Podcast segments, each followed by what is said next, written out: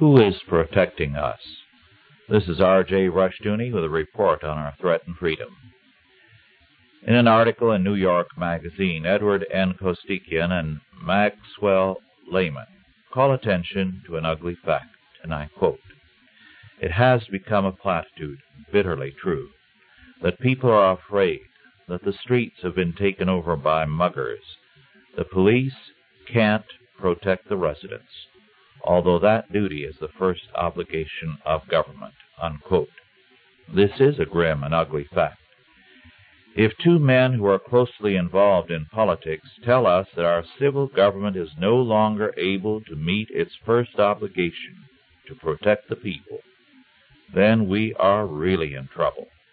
There is no questioning the fact that today's civil government is trying to do everything under the sun and doing nothing at all successfully.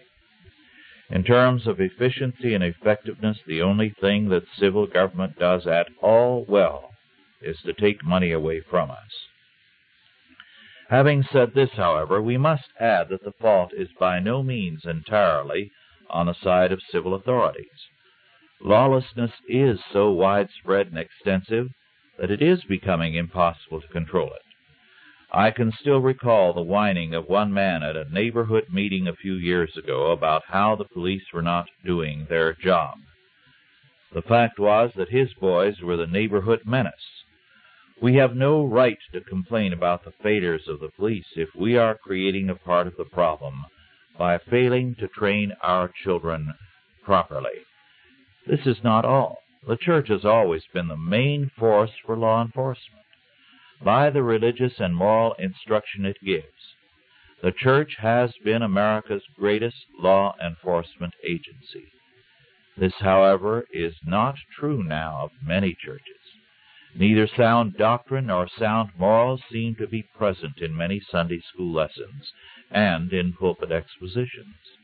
To teach Sunday school children something about American Indian cultures and aspirations and nothing about the Ten Commandments is hardly sound teaching or morality. Instead of being a moral force in the community, such churches become a disintegrating force, and the children are robbed of the moral discipline and faith they so greatly need. Moreover, government, like charity, begins at home. The failure of the family to discipline its children is a key contributing factor to our moral decline. Today, government is indeed failing to protect its citizens, but the failure begins at more basic levels than the police. It represents the moral failure of the churches, families, and individuals of our country. Whatever else an election might do, and whoever we may vote in, we cannot alter or erase the moral failure. It begins where we live, and the remedy also begins there. This has been R.J. Rushdoony with a report on our threatened freedom.